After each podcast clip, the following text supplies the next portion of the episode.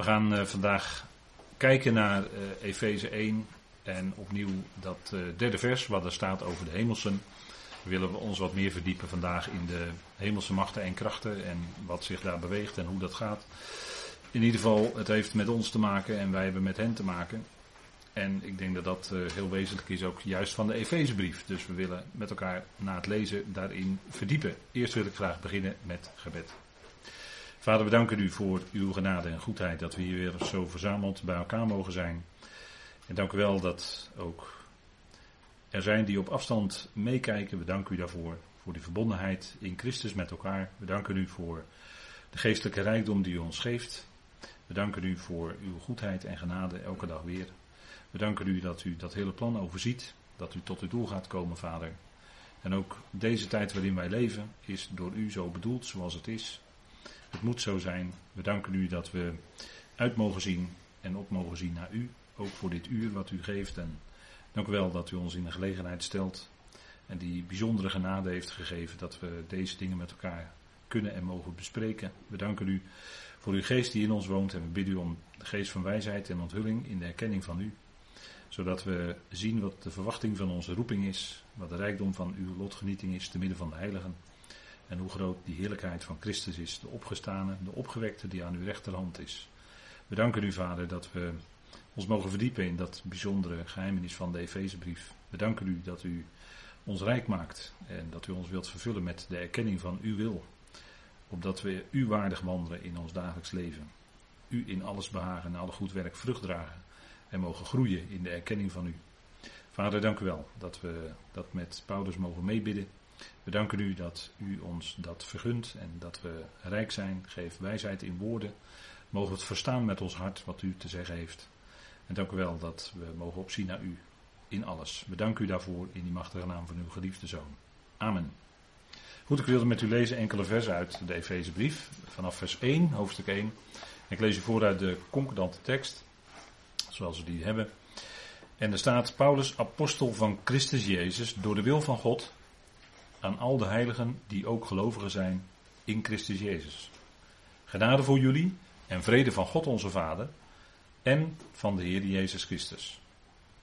Gezegend zij de God en Vader van onze Heer Jezus Christus, die ons zegent met iedere geestelijke zegen te midden van de hemelingen in Christus, zoals Hij ons uitkiest in Hem voor de nederwerping van de wereld, opdat wij heiligen en smettelozen voor Zijn aangezicht zijn in liefde ons tevoren bestemmen tot zoonschap door Christus Jezus voor zichzelf in overeenstemming met het welbehagen van zijn wil, tot lofprijs van de heerlijkheid van zijn genade, die ons begenadigt in de geliefde.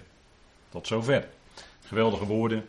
En we willen woord voor woord dat met elkaar bekijken. Vandaag willen we stilstaan bij, te midden van de hemelingen, geestelijke zegen, zoals Paulus dat ook noemt. Hè.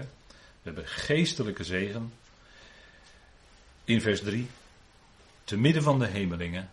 In Christus. Dat wil zeggen, het zijn zegeningen die je niet met je handjes kunt pakken. Maar wel met je hart kunt verstaan. En daar blij en dankbaar mee zijn.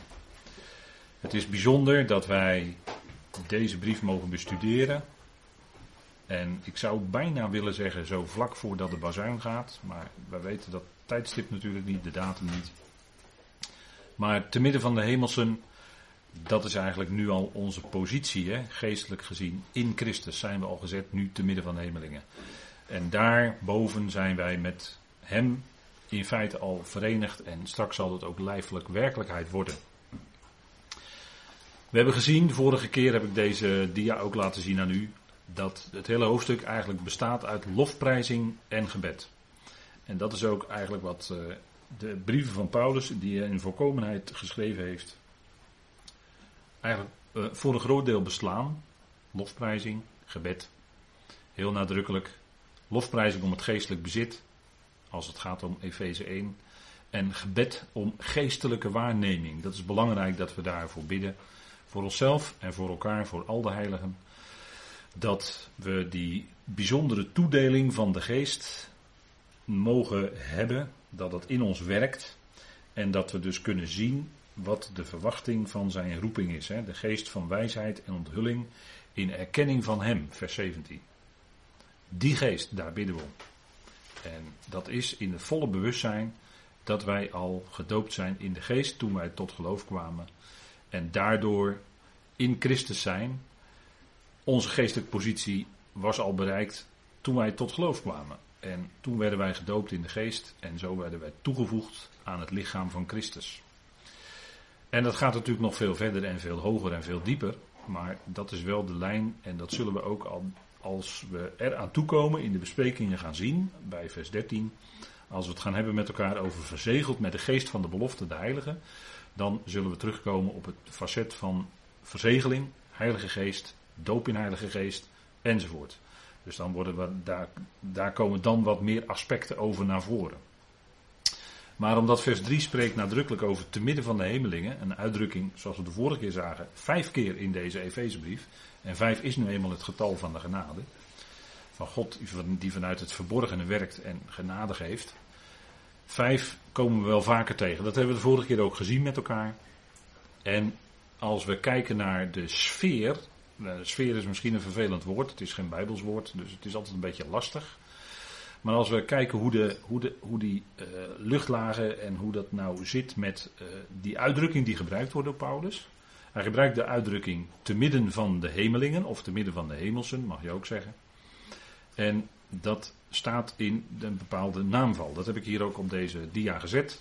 Die uitdrukking te midden van de hemelsen is een datief vorm en dan wijst het meer vanuit de datief op een locatie. Dan hebben we ook het begrip hemels, dat is een uh, genitief en dat duidt meer op de oorsprong van iets en het karakter van iets. Dus je hebt bijvoorbeeld hemelse Jeruzalem, je hebt bijvoorbeeld het hemels Jeruzalem, wat neerdaalt van God, hè, dat hebben we met de openbaring gezien, hè, dat daalt neer vanuit God op de aarde, vanuit de hemel op de aarde. Dat, is een, dat heeft een hemels karakter. Maar het is wel degelijk op aarde. Zo zal Israël zegeningen ook genieten, hemels van karakter, maar wel op aarde. En de bijzondere van deze uitdrukking is, te midden van de hemelsen, is een, dat, dat het aanduidt een bepaalde locatie. En het is een bijzonder woord, dat woord hemelsen.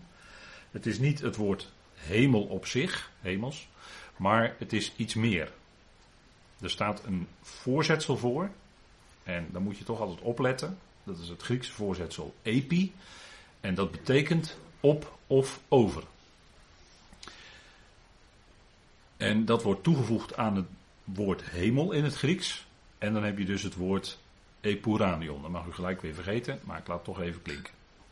Dat is het woord wat gebruikt wordt hier eigenlijk voor het woord wat wij vertalen dan met hemelsen. En waar praten we dan over? Dan praten we over niet de aarde, want God schiep in het begin de hemelen en de aarde, hè, staat in uh, Genesis 1.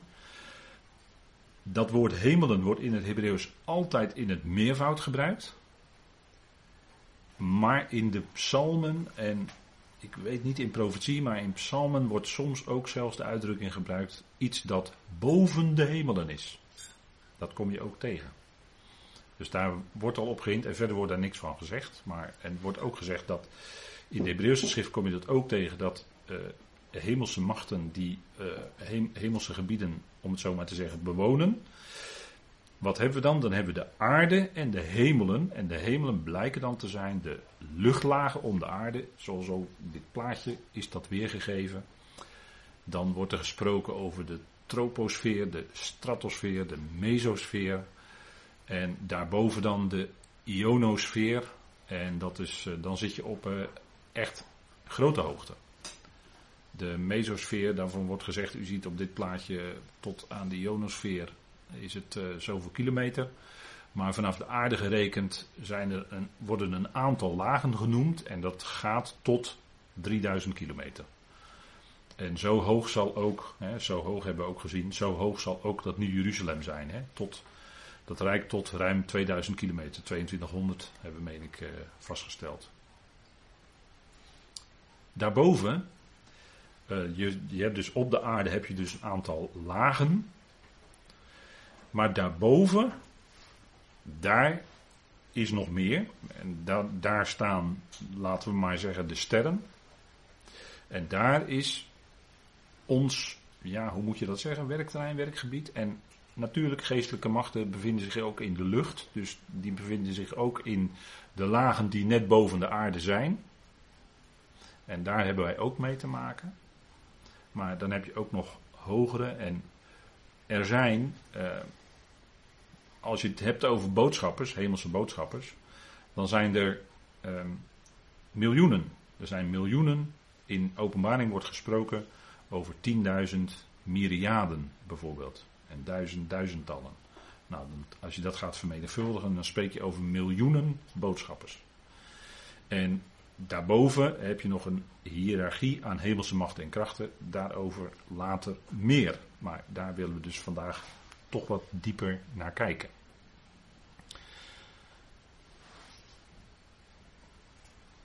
In een eerdere brief spreekt Paulus en geeft hij, laten we maar zeggen, bepaalde hints, geeft hij bepaalde doorkijkjes, om het zo maar te zeggen, die je later veel beter gaat begrijpen als je de volkomenheidsbrieven leest. Dus er is een opbouw in de brieven van Paulus. Vanaf de eerste brief, hè, dat is waarschijnlijk 1 Thessalonicense, en dan tweede en dan Galaten. Uh, Galaten is altijd een beetje moeilijk, maar datering is altijd moeilijk, dat weet u. Datering van brieven van, uh, van, uh, van de schrijvers. Maar je hebt Korinthe 1 en 2, dat is ook een brief. Brieven, Romeinen, die zijn eerder geschreven dan de Efeesbrief. En dat kun je dan ook in de brieven teruglezen. Je hebt op een gegeven moment in handelingen een bepaalde overgangsperiode, zou je kunnen zeggen. Bedeling van Pinksteren, bedeling van overgang. Waarin een bepaalde voortgang zit in de ontwikkeling wat Paulus bekend maakte. Hij zegt in de eerste Korinthebrief, en daar, daar gebruikt hij dit woord vanuit het plaatje erbij, het amfitheater. Gebruikt hij dat woord ook, want ik meen dat God ons, de apostelen, tentoonstelt als laatsten, als ten dode gedoemden, omdat wij een theater zijn geworden. In het Grieks staat ook dat woord theater. Voor de wereld. En voor boodschappers. En voor mensen. Dus kennelijk gaat het hier om hemelse boodschappers, want woord mensen wordt weer apart genoemd. Dat wil dus zeggen dat die boodschappers die kijken naar ons, die kijken naar het lichaam van Christus en die nemen waar um, wat God door die leden van het lichaam van Christus heen doet in de loop van de tijd. En dat boodschappen zij vervolgens weer aan hogere machten die boven hen staan. Dus op die manier zijn wij ook een theater. En we zijn ook een theater voor de wereld. Hè. De wereld kijkt toe naar de gelovigen. Vaak met kritiek natuurlijk. Vooral als gelovigen fouten maken. En voor mensen. Dus allerlei mensen die nemen ons waar. En op het eerste gezicht kunnen mensen niet direct aan ons zien of wij nu leden van het lichaam van Christus zijn. Die hemelse machten en krachten kunnen dat wel zien, vergist u zich niet. We zijn immers verzegeld met Heilige Geest. En dat heeft, een, dat heeft natuurlijk een bepaalde uitwerking ook in de geestelijke wereld. En wat is nu Gods bedoeling eigenlijk in deze tijd? Dat natuurlijk, er komen mensen tot geloof. En dat is door wat gepredikt wordt. Het evangelie van het kruis, het evangelie van de kruis en opstanding van onze Heer. Dat evangelie wordt gepredikt. En daardoor komen mensen tot geloof. Maar dat blijken mensen te zijn die door God al tevoren gekend waren, tevoren bestemd en in de tijd geroepen worden. Ieder die door God tevoren bestemd is, die wordt ook geroepen. En die geeft ook antwoord op die roep. Dat is in wezen onontkoombaar. En dat zullen we met het volgende vers van Efeze 1 gaan zien. Dat we uitgekozen zijn in Christus al van voor de nederwerping van de wereld. Daar valt dus weinig aan te veranderen.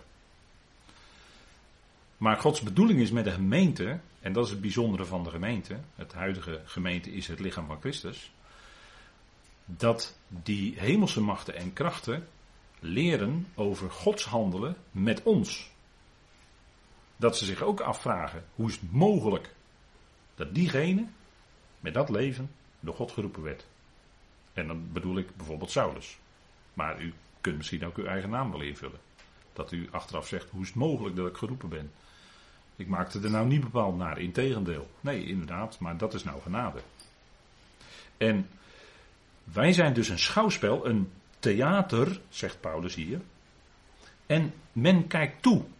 Mensen kijken toe, de wereld kijkt toe, hemelse boodschappers kijken toe. En die brengen dat weer over. Dat heeft een uitwerking in de geestelijke wereld. Dus Paulus geeft hier al een behoorlijke hint, om het zo maar te zeggen, in deze brief. En we zullen nog meer in deze brief gaan lezen. Wat Paulus dan nog meer te zeggen heeft over u en ik, wij als gemeenteleden. Kijk, in die geestelijke wereld, wij kunnen geesten en geestelijke machten kunnen wij niet waarnemen. Als, we, als ik het even van een hele andere kant benader, dan zijn er mensen die diep in de andere kant zitten, om het zo maar te zeggen. Die zijn bij gelegenheid wel in staat om geestelijke machten te kunnen waarnemen. En die ontvangen ook bij gelegenheid boodschappen vanuit de geestelijke wereld, die zij ook opschrijven. En dan noem ik u alleen één trefwoord, de theosofie. En verder zeg ik daar dan niets van. Maar daardoorheen worden boodschappen vanuit de geestelijke wereld gegeven en die worden verwezenlijkt.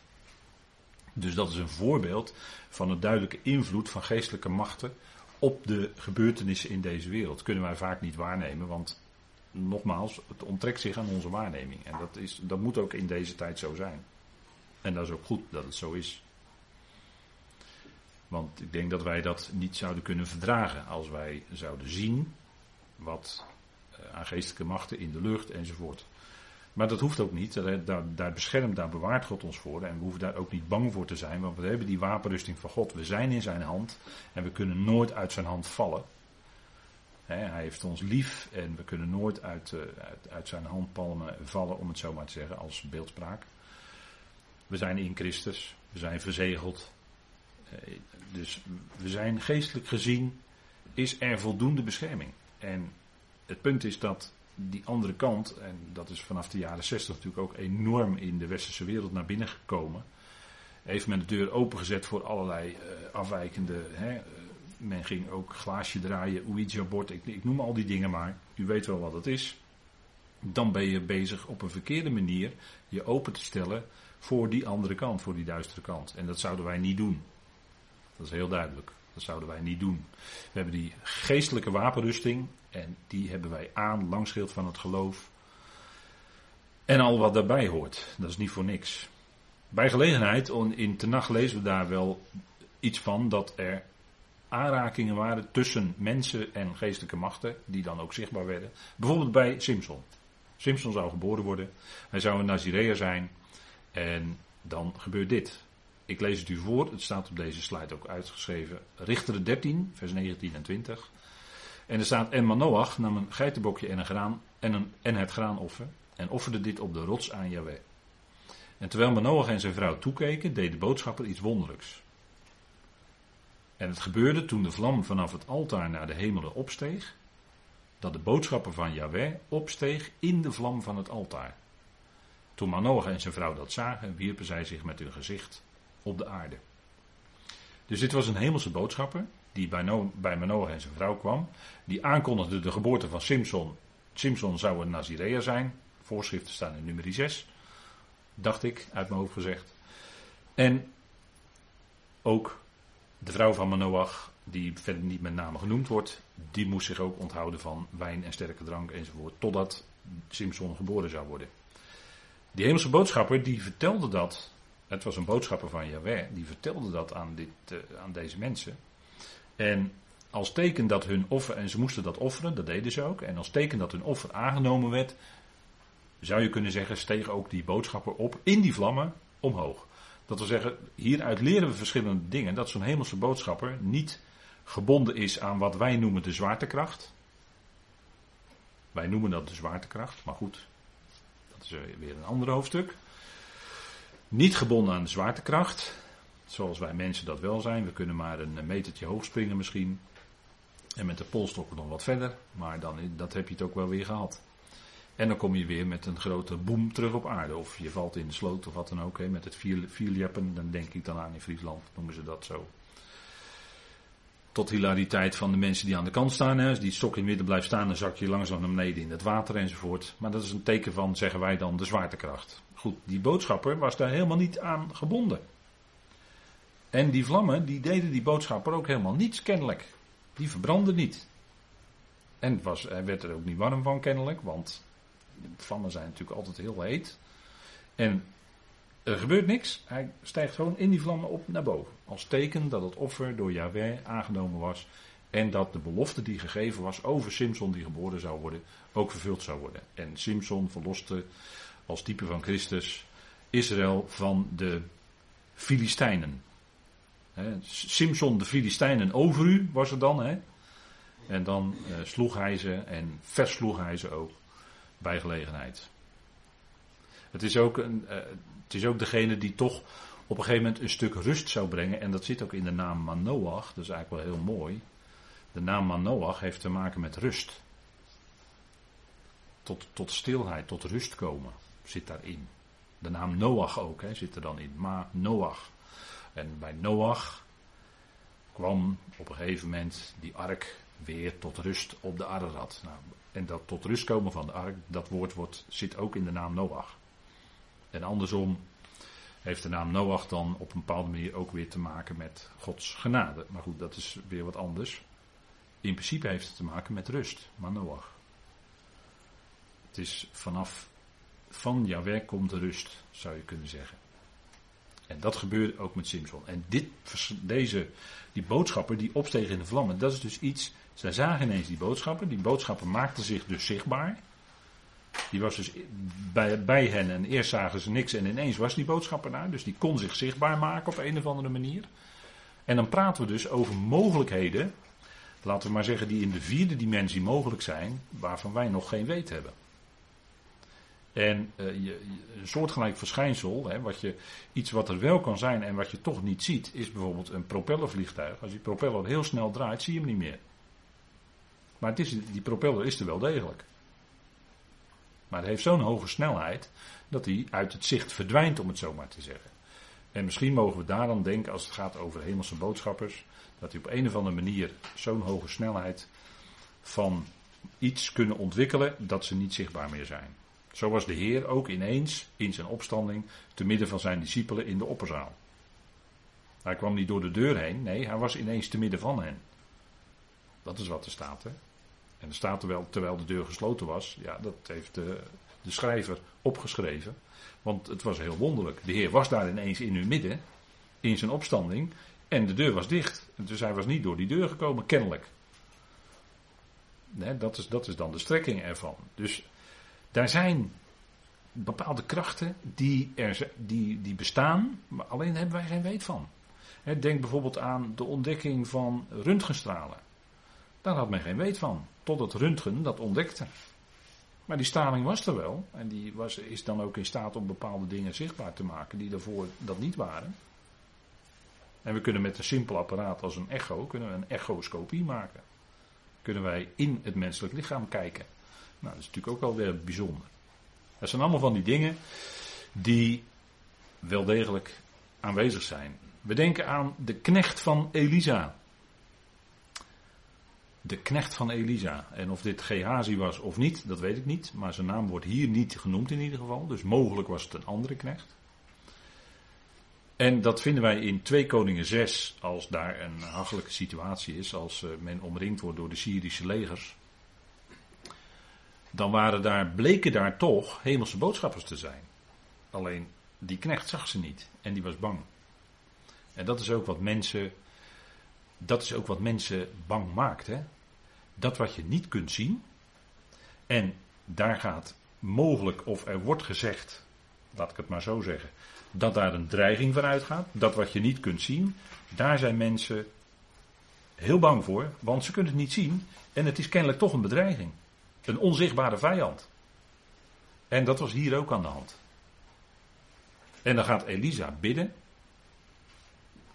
En dat gebed, dat werkte God uit. Hè? Elisa bad en zei, 2 Koningen 6 vers 17, je kunt de tekst meelezen en anders kunt u meelezen in uw Bijbel natuurlijk. En Elisa bad en zei, Jaweh, open toch zijn ogen, zodat hij ziet. En Jaweh opende de ogen van de knecht, zodat hij zag. En zie, de berg was vol paarden en strijdwagens van vuur rondom Elisa. Ineens zag die knecht met geopende ogen wat zich in de geestelijke wereld wel degelijk bevond rondom hem. En wat dus veel groter en veel machtiger was dan die Syrische legers die hem bedreigden. U ziet dat in zo'n situatie een gebed en vertrouwen op Yahweh enorm belangrijk is. Want dat geeft je rust. Er is dan hier sprake van een zichtbare vijand. En dan moet ik ook heel sterk denken aan koning Hiskia. Daar was ook een zichtbare vijand, de Assyriërs. En wat deed Hiskia? Hij bad. En hij raadpleegde Gods woord. Dat is het beste wat je kunt doen. Dat geeft je rust. En hij vertrouwde op Yahweh, op ik ben. Degene die zegt, ik ben altijd bij je. Ik ben er. Ik ga met je mee. En bleek dus dat hemelse boodschappers Elisa en die knecht beschermden. Maar hij zag ze pas toen zijn ogen geopend werden. En dat is ook precies wat we in het stukje lezen in Efeze 1. Het gebed om die geest van wijsheid en onthulling. En dan wordt er gesproken in vers 18 over verlicht zijnde de ogen van jullie hart. Dat is natuurlijk een hele mooie beeldspraak om te laten zien, hè, om te zeggen dat je geestelijk waarnemingsvermogen krijgt. Dan kijk je anders naar de dingen. Ineens kon die knecht bij Elisa anders kijken. Die zag andere dingen. En dat is ook wat wij zien als gelovigen. Wij kijken geestelijk. Wij zien dat achter dat wat zich aandient, achter dat wat dreigend is, dat wat vijandig is, dat wat de mensheid onder druk zet, daarachter zitten geestelijke machten en die bewegen die mensen. Dat, dat is het punt. Hè? En zo zouden we eigenlijk altijd kijken naar de dingen. Dan kijk je op een andere manier en dan zie je ook andere dingen, om het zo maar te zeggen. Je gaat geestelijk waarnemen wat er aan de hand is.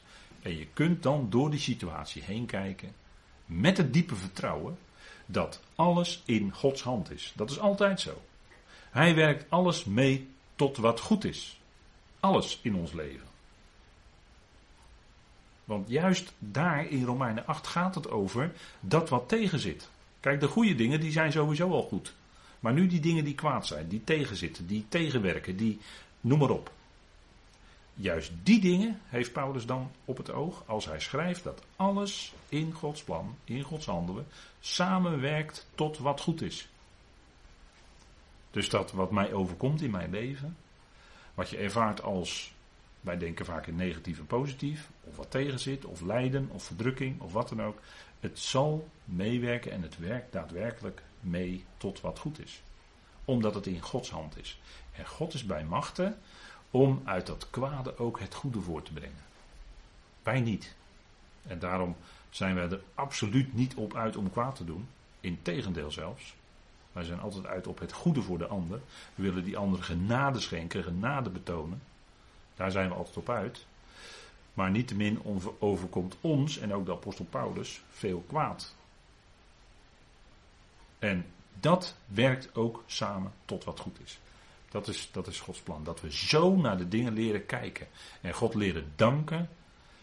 Ja, ook voor dat wat tegen zit. Om met het besef dat Hij dat uitwerkt tot wat goed is. En dat we daarin kunnen danken. En die knecht van Elisa, op het gebed van Elisa, kon zien dat die geestelijke machten rondom waren. En toen was het ineens een heel ander gebeuren. Toen was het ineens een heel ander plaatje, om het zo maar te zeggen. Toen bleek het allemaal heel anders te zijn. En dat is ook wat wij gaan zien als we straks bij de Heer zijn, na de bazuin. Dan zullen wij zien, vanaf de bovenkant, dat het er ineens toch allemaal die draden, het moest toch allemaal zo zijn. Alles valt dan ineens op zijn plek. Dat zal God laten zien. U weet wel, dat voorbeeld van Corrie ten Boom. Hè? Maar dat is een geweldig voorbeeld, omdat het laat zien dat we straks zullen van bovenaf zien welk schitterend werk God heeft uitgewerkt. In die gemeente, door die gemeente, naar andere mensen toe, maar ook naar die hemelse machten. En vooral naar die hemelse machten en krachten toe. En dat is van een hogere orde. Dat is van een hogere orde dan de mensheid. Nog een onzichtbaar, nog een voorbeeld uit de nacht. Het bekende verhaal van Biliam, de ezelin van Biliam. He, er liep daar tussen die wijngaarden door en aan twee kanten muren. En, maar die ezelin die zag, die zag die boodschappen met getrokken zwaard staan. Dus die wilde niet verder. En Biliam die begreep dat niet. Hè, die was opgeroepen door Balak van eh, eh, kom maar eens uh, Biliam, jij kan dingen uitspreken. En ga jij nou maar eens een vervloeking uitspreken over dat grote volk wat daar enorm groot ineens zich aandient. Hè. Balak was de koning van Moab, dat weet u wel. En die, zocht Biliam, die haalde Biliam er dan bij, jij moet ze gaan vervloeken. En uiteindelijk, de geschiedenis liep heel anders, maar dit gebeurde. Die hemelse boodschapper, die hield ze tegen. Die ezelin die zag het en die stopte, die wilde niet verder. En Biliam die sloeg maar liefst drie keer die ezelin. En toen kreeg hij te horen hoe het zat. En toen werden zijn ogen ook geopend. Hè? De ogen van Biliam werden geopend en toen zag hij die boodschappen. Toen zag hij wat er aan de hand was, wat er werkelijk in geestelijke bereik gebeurde. Ik denk dat het ook een voorbeeld is. Dingen die dan gebeuren, die op een specifiek moment in de geschiedenis van Israël gebeuren. En dan wordt het even zichtbaar wat, wat er gebeurt in dat hemelse bereik. In, in wat de mensen dan niet kunnen zien, maar dat wordt dan ineens even zichtbaar. En zo is het natuurlijk op veel momenten geweest in de geschiedenis van Israël. Dat Israël uittrok uit Egypte bijvoorbeeld. De farao met zijn legers erachteraan. Denk erom dat het in die geestelijke bereik heel veel toen aan de hand was. Dat er heel veel gebeurde. En zo is dat ook later, zullen we zien. Maar dit is weer een voorbeeld, hemelse boodschappers. Die brengen boodschappen over naar die hogere machten en krachten. En die laten zien hoe God door die gemeente dus bezig is te handelen. En dat is ook tegelijkertijd een prediking. Het is niet alleen het woord dat gesproken wordt in de gemeente, Gods woord gesproken wordt in de gemeente, dat dat een boodschap is voor de hemelse macht en kracht. En dat het ook wordt overgebracht daar naartoe. Maar dat heeft wel degelijk een uitwerking. En het woord van God is het hoogste. Dat is het belangrijkste. Dus het heeft een blijvende kracht, een blijvende uitwerking. Ook na de eonen heeft dat woord van God nog steeds die werkzame kracht. En dat heeft een uitwerking, ook in deze tijd. En daarom is het altijd een, een, een, een, een ja, hoe noem je dat, hè? Een worsteling, een strijd. Paulus gebruikt zelfs het woord oorlog, hè? En dat heeft te maken met het uitbrengen van dat woord. Dat, is, dat was in Paulus' leven helemaal niet makkelijk om dat te doen. En dat is ook niet makkelijk om dat woord uit te brengen. Dus altijd op een of andere manier zijn er altijd dingen die gebeuren. Met, en dan merk je gewoon de weerstand die er is. Altijd. En daarmee merk je dat, er, dat dat woord dus, wat gesproken wordt, hè, wat, wat God gesproken heeft en wat doorgegeven wordt, om de gelovigen op te bouwen, te bemoedigen, eh, te laten zien hoe het zit, enzovoort, enzovoort. Dat woord heeft ook een uitwerking in de geestelijke wereld. En dat is denk ik een heel belangrijk punt. En eh, ik denk dat het niet voor niks is dat eh, aan het begin van het jaar erg bepaald werden bij dat gebed van Paulus dat het, dat, hè, dat het woord van de Heer snelle voortgang mag hebben, dat het verheerlijk mag worden. Daar is gebed. Uw gebed is daarvoor nodig. Want dat werkt iets uit. Hè, dat woord werkt iets uit in die geestelijke wereld. Hè, dus dat zijn belangrijke, wezenlijke, hele wezenlijke dingen. En we zien ook hier, hè, in zo'n geschiedenis van Israël, als er iets gebeurt, dat zo'n hemelse boodschapper daar ook weer mee te maken heeft. Dit is een boodschapper van Yahweh natuurlijk, die tegenhield. Maar van de andere kant zijn ze daar natuurlijk ook. Dat heeft een geweldige. En, en ook op de druk op de mensen. Hè, in onze tijd, in onze dagen, neemt de druk op de mensheid toe. Dat neemt gewoon toe. En dat is al een proces wat, wat al vele, vele jaren aan de gang is. En in onze dagen is dat heel erg aan de hand. En daarna merk je dat die grote verdrukking, zoals die over Israël gaat komen, dat die moet gaan komen. En die, dat, dat zit eraan te komen. En we zien daar nu al die eerste aanzetten dat dat gaat komen. Want kijk, ook een geschiedenis in Daniel is niet zomaar een geschiedenis. Maar dat is ook profetisch. Dat hebben we gezien bij de bespreking van het boek Daniel. En daar werd door Nebukadnezar een groot beeld van hemzelf opgericht. En daar was de, in Daniel 3 wordt gezegd, en dan als ik dit zo lees, dan denk ik bijna dat ik openbaring lees. Wie niet neervalt en aanbidt, zal op hetzelfde ogenblik midden in de brandende oven worden geworpen.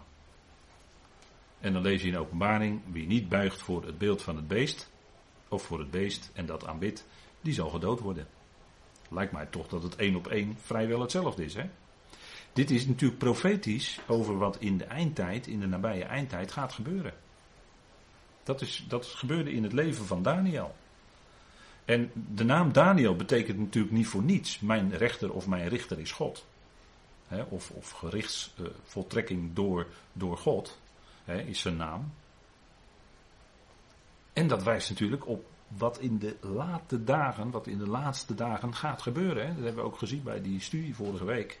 De laatste dagen. Wat in de laatste dagen gaat gebeuren, dat, dat, is, dat is heel erg aan de orde. Dat is heel erg nabij. En dat was ook bij. Nou, we hebben gezien hoe, dat, hoe zich dat voltrok. Daniel en zijn vrienden, zij bogen niet. En zo zullen er in Israël ook zijn, die straks niet gaan buigen. Die niet dat beest of het beeld van het beest aanbidden. En die zullen gedood worden. En die zullen straks dan zijn, aan het begin van het koninkrijk, bij de opstanding van de rechtvaardigen. die hebben deel aan de eerste opstanding, staat er dan in de openbaring. Over hen heeft de tweede dood geen volmacht. Dat is natuurlijk wat, wat dit. En hier zat natuurlijk een enorme geestelijke lading achter. Want hier moesten natuurlijk de Joodse vorsten, die waren weggevoerd. En die Joodse mensen die moesten hier natuurlijk allemaal gaan buigen voor dat, voor dat beeld. En vooral hadden ze de focus op Daniel en zijn drie vrienden. En die bogen niet. En wat gebeurde dus? Zij werden geworpen in de brandende oven. En die was nog eens extra, tien keer extra verhit. Zodat het wel heel zeker was dat ze daarin zouden omkomen. En dan gaat het natuurlijk, als zo'n oven heel erg brandt, gaat het heel erg snel hoor. Dan ben je zo weg. Maar u ziet hier het paardje Nebukadnezar, die kijkt verbijsterd. Want hij hoort zeggen, hij antwoordde en zei: Zie, ik zie vier mannen midden in het vuur, terwijl ze er drie in hadden gegooid, vrij rondlopen. En ze hebben geen letsel. En de aanblik van de vierde lijkt op die van een zoon van de goden, of een zoon van de Elohim. Ineens, wat wil ik hiermee zeggen? Ineens was die hoedanigheid van die lichamen van die drie vrienden veranderd. Zodat zij bestand waren kennelijk tegen die vlammen. En dat was een enorme hitte. En ze konden gewoon daarin blijven leven. Dat is heel wonderlijk, hè? Dat is heel wonderlijk. Zonder dat ze er pijn van hadden. En wie was bij hen? Iemand die lijkt op een zoon van Elohim. En je kan dat gewoon vertalen met de goden. Maar dat zou best dus een hemelse boodschapper geweest kunnen zijn. Of misschien zelfs wel, dat is een mogelijkheid, dat het de Heer zelf was. In zijn heerlijkheid, de zoon. Maar goed, geef het u maar mee ter overweging. Maar wat gebeurde daar dus? Die, die hoedanigheid van hun lichaam werd veranderd. Ze waren bestand tegen die vlammen. En ze kwamen er weer uit. Tot verbijstering van Nebukadnezar. En op last van Nebukadnezar moesten ze zelfs daarna beschermd worden. Want dit was toch wel heel wonderlijk wat hier gebeurde. En er was ineens een hemeling, laat ik het zo maar noemen, die bij hen was in die vlammen en die dat dus ervoor zorgde dat hen dat niet kon deren. Dus dit zijn dingen die, waaraan je ziet, dit zijn uh, gebeurtenissen, dit zijn uh, mogelijkheden die er zijn, die God kan uitwerken door ineens een natuurlijke situatie te veranderen.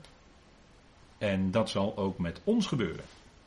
Als wij die verandering ondergaan, hè, in, een, in een ondeelbaar ogenblik, hè, staat er atomo in het Grieks, hè, een onsnijdbaar moment, met een oogknippering, daarna wordt direct gezegd een oogknippering, dan zullen wij veranderd worden, als we op dat moment leven. En zullen we ineens een hele andere hoedanigheid hebben. Een ander lichaam. Ander, hè, wat anders is van karakter in die zin, een ander lichaam. Hetzelfde lichaam, maar dan veranderd. En zo zullen wij dan in staat zijn om die ontmoeting te hebben met de Heer in de lucht. Want we blijven hier natuurlijk niet op aarde. We zullen die ontmoeting hebben. En we zullen dan ook eh, boven, hè, te midden van de hemelsen, is onze toekomst, is onze is ons aangezegd, in de komende eonen zullen we aan die hemelse machten en krachten Die veelvuldige wijsheid van God bekendmaken, zijn genade tonen, zijn heerlijkheid en zijn liefde. En dat is wat. Daarvoor hebben we natuurlijk een ander, een veranderd lichaam nodig. Om in, die andere, in dat andere deel van Gods schepping te zijn. En daar bezig te zijn voor die hemelingen. En ook met hen contact te kunnen maken. Te kunnen communiceren. Daar zullen we dan ook de vermogens voor hebben. Dus er gaat nog wel wat gebeuren. Hè? Er gaat nog heel wat gebeuren. En dat heeft allemaal te maken met die geestelijke wereld. Kijk, hemels, als we even terugkomen op het woord hemels. Dat is eigenlijk al, het woord hemel is eigenlijk al wat je ziet als je omhoog kijkt. Dat zit eigenlijk in het Griekse woord. Er zit het woord zien en opwaarts zit daarin. En als het gaat om hemels, wat, wat ik daar straks bij het begin even heb aangegeven. Als het gaat om het woord hemels, dan gaat het over een, het karakter van iets, hè, de eigenschap van iets. In Matthäus wordt zeven keer gesproken over de Hemelse Vader. De Hemelse Vader, of de Vader die in de hemelen is. dus de Vader die heeft per definitie, God de Vader heeft per definitie een hemelse eigenschap, karakter, is geest. Maar er was ook bij de geboorte van onze Heer, was er ook een hemelse menigte. Die sprak, die zong niet, die sprak. Ere zij God, wij zingen dat dan. Maar die menigte toen, die hemelse menigte bij de geboorte, die sprak. Ere zij God in de hoogste hemelen. En het is wel gesuggereerd door uitleggers dat die hemelse menigte een type is van de gemeente die het lichaam van Christus is. Nou, dat zou best kunnen, is een mooie gedachte. Want wij zullen zijn, uitsluitend zijn, tot Gods eer, als wij straks te midden van de hemelingen zijn. We willen dat nu al zijn. Maar straks helemaal, dan kunnen we het volkomen zijn, tot Gods eer. Ere zij God, zal dan onze prediking zijn, ons zijn te midden van de hemelsen. En we zullen hen ook oproepen om die God, die liefde is, alle eer te brengen die verzoening bekend te maken. En zo die hemelse machten en krachten te brengen tot onderschikking aan die God en Vader.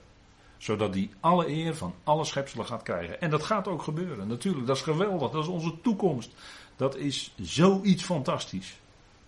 En daar, en dan, eh, ja, daar, daar ben je na jaren en jaren daarmee bezig te zijn, ben je daar niet op uitgekeken. Want het is iets geweldigs wat gaat komen. In die verwachting leven wij, dat dat gaat komen. En dan zal die menigte alleen maar veel groter worden dan alleen bij de geboorte van onze Heer. Terecht zeiden ze. Ere zei God, hij was daar, hij werd mens. De Heer werd mens. Geweldig. Moest gebeuren. Het kruis moest komen. Maar daarmee werd ook alle eer aan God gebracht. En dat deed de Heer ook. Hè. Toen hij wandelde op aarde was hij zijn wil, was zijn wil, zijn lust en leven was om de wil van de Vader te doen. Vader, niet mijn wil, maar uw wil. Laat die gebeuren. Ik wil uw wil doen. Ik wil tot eer van u zijn. Dat was het diepe verlangen van de Heer. En hij deed dat ook. Hij was ook tot eer van God. En, wij krijgen dat verlangen gaandeweg meer en meer om tot eer van Hem te willen zijn. Saulus, het plaatje is hier Saulus, hè, op weg naar Damascus. En hij zag een hemelse verschijning. Het woord verschijning, gaan we zo meteen nog wat dieper op in. Maar hij zag een hemelse verschijning. Ineens ging het weer open hij, was, hij ging als een dolleman tekeer en was op weg naar Damascus met brieven van de hoge priester enzovoort. Om de mensen die van die weg waren uit hun huizen te sleuren enzovoort. Of het dan man of vrouw of kinderen waren, maakte hem niet uit. Zo woest ging die tekeer. En ineens ging de hemel open en hij werd stopgezet. De Heer ontmoette hem. En ineens was daar een enorme ommekeer die door de Heer uiteraard alleen door de Heer bij Saulus bewerkt werd. Saulus bekeerde zichzelf niet. Absoluut niet. Absoluut niet. Integendeel zelfs. Maar de Heer ontmoette hem en de Heer veranderde hem. Als eerste, hè, als, als de eerste van deze periode van genade.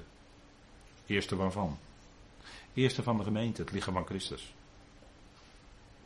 Niet het eerste van de Ecclesia, want de Ecclesia, dat is veel groter. Als je het hebt over de Ecclesia van God, dat zijn alle uitgeroepenen van alle tijden. Dat is de Ecclesia van God. Maar als je specifieker gaat kijken, en dat is bij Paulus aan de hand, de uitgeroepen gemeente of de Ecclesia die het lichaam van Christus is, daar was Saulus de eerste van.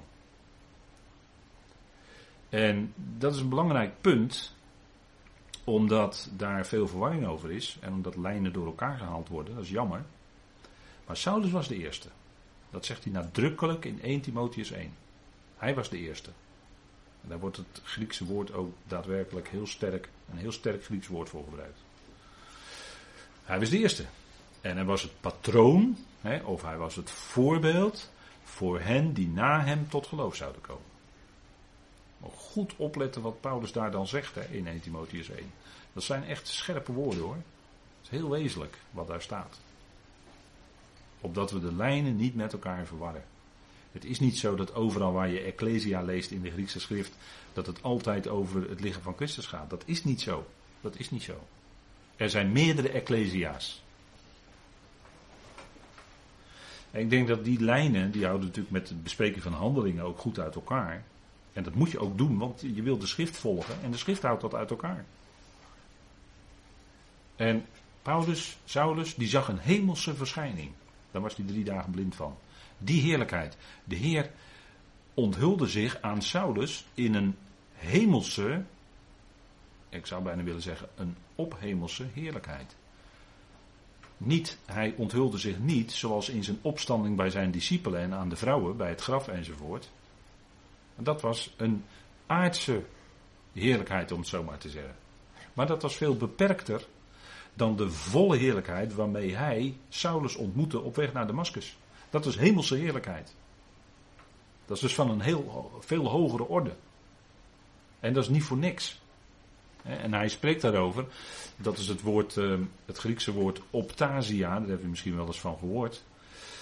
Je kunt het zo terugvinden in uw trefwoord uh, keyword concordance en uh, stichwoord concordans, maar het woord verschijning of optasia, dat gebruikt Lucas dan als hij dat beschrijft. Hè? Wat, uh, wat dan zegt, Paulus dan zegt in Handelingen 26. Dat is een bepaalde verschijning, dat is iets wat je ziet, wat je waarneemt. Zo werd hij ook opgetrokken, 2 Korinthe 12 vers 1. Hè, hij werd opgetrokken tot in de derde hemel. Nou, hij zag dingen op de nieuwe schepping. Nieuwe hemel, nieuwe aarde. En ook Lucas uh, schrijft daarover in Lucas 1 over Zacharias. Als de geboorte van Johannes wordt aangekondigd. Dan ziet hij ineens een hemelse verschijning. Ziet hij een optasia. En dat is dan een boodschapper die aan hem bekend maakt dat Johannes geboren zal worden. En dan heb je weer een, een bijzonder contactmoment tussen hemelse, hemelsen, een hemelse boodschapper, en een mens, Zacharias. Dat doet zich voor, hè. En het is eigenlijk heel wonderlijk als je beseft dat wij als gemeenteleden een, een hogere plaats hebben gekregen dan zelfs die hoogste hemelse geestelijke machten. Met hem, met Christus. We zijn zo nauw met Christus verbonden dat onze plaats als gemeente ook zelfs boven die hemelse machten en krachten is. Dat is wat Paulus ook zegt in Efeze 1. Moet je nagaan, die machten en krachten die beschikking hebben over vermogens, die wij niet, eh, waar wij niet kunnen dromen op dit moment. Maar ze hebben ze wel. En zelfs wij die minder waren dan Israël, worden zelfs hoger geplaatst dan de hoogste hemelse geestelijke machten. Als dat geen heerlijkheid van genade is, dan weet ik het niet meer. Dat is echt de overstijgende rijkdom van zijn genade. Dat je niet alleen geroepen bent in genade en verlost van je zonden, maar dat je ook geplaatst bent zelfs boven die hemelse machten en kracht. Dat is echt onvoorstelbaar. Dat is zo geweldig veel genade. Ja, dat, dat, dat kan je bijna niet, dat kan geen mens bedenken. Dat kun je ook alleen maar leren kennen door de onthulling die Paulus heeft ontvangen van Christus Jezus. Een andere manier is er niet. Dat, je, dat kun je niet bedenken uit jezelf. En dat is aan ons gegeven. Hoe is het mogelijk? Hoe is het mogelijk? En als laatste dan voor de pauze. Het andere woord, wat ook te maken heeft met zien, dat is een gezicht. Of het wordt ook vertaald met visioen. En dat is een ander Grieks woord, maar dat Griekse woord heeft ook te maken met zien. En uh, dat. Uh, het vorige woord, hè, optasia, dan moet je denken aan opticien, aan optiek, aan noem maar op, hè, dat soort woorden. En hier hebben we het woord horama. En dat heeft dan ook te maken met zien. Maar hier is dan het effect van het zien. Hè. Er wordt iets getoond en je ziet het en dat heeft een bepaalde uitwerking op je. Hier, dit plaatje is Matthäus 17, de verheerlijking op de berg. Daar zagen de discipelen die daarbij waren, die zagen in een gezicht, of misschien mag je zeggen visioen, maar ik vind het woord zicht, ja, visie heeft natuurlijk ook met iets wat je ziet. Maar zicht vind ik nog ietsje duidelijker, omdat dat het woord zien zo dichtbij zit. Matthäus 17, vers 9, daar staat dus dat de Heer daar was met Mozes en Elia. En kregen de discipelen even zicht. Ze werden even uit de tijd geplaatst en zagen even in het koninkrijk. Mozes en Elia, die zullen daar zijn. Niet als de twee getuigen in openbaring 11. Maar later in het koninkrijk, na de opstanding van de rechtvaardigen. En daar zal de Heer ook met hen zijn, met hen omgaan bij gelegenheid.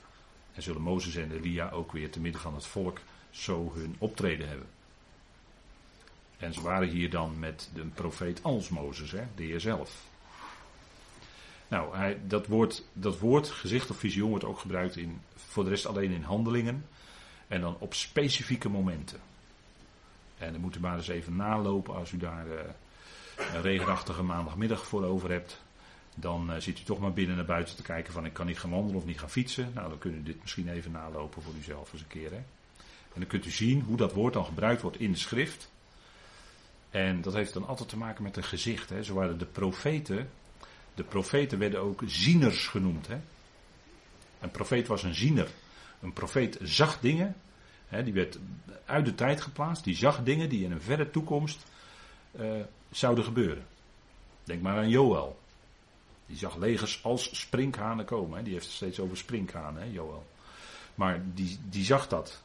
Johannes op Patmos, die werd in de geest overgezet in de dag van de Heer. Dat is die profetische dag die al zo lang was aangekondigd in Tenach, zo vaak. Dat zag Johannes allemaal op Patmos, moest hij allemaal dingen beschrijven. En zo werd hij even uit de tijd geplaatst en zag hij ook allerlei geestelijke machten en krachten, zag Johannes ook. En hij moest dat beschrijven, dat is vaak lastig. En ook bij Johannes bleek natuurlijk, aan hem bleek natuurlijk dat die geestelijke wereld, dat daar veel meer in rondgaat en, en uh, aan hem werd getoond dan hij daarvoor kon zien. En zo is het ook vandaag de dag. Die geestelijke wereld, dat, dat heeft veel meer impact dan u denkt. En, en wij worden bewaard in dat woord, wij worden bewaard in die wapenrusting. God heeft zijn bewarende hand op ons leven en brengt ons verder van stap tot stap.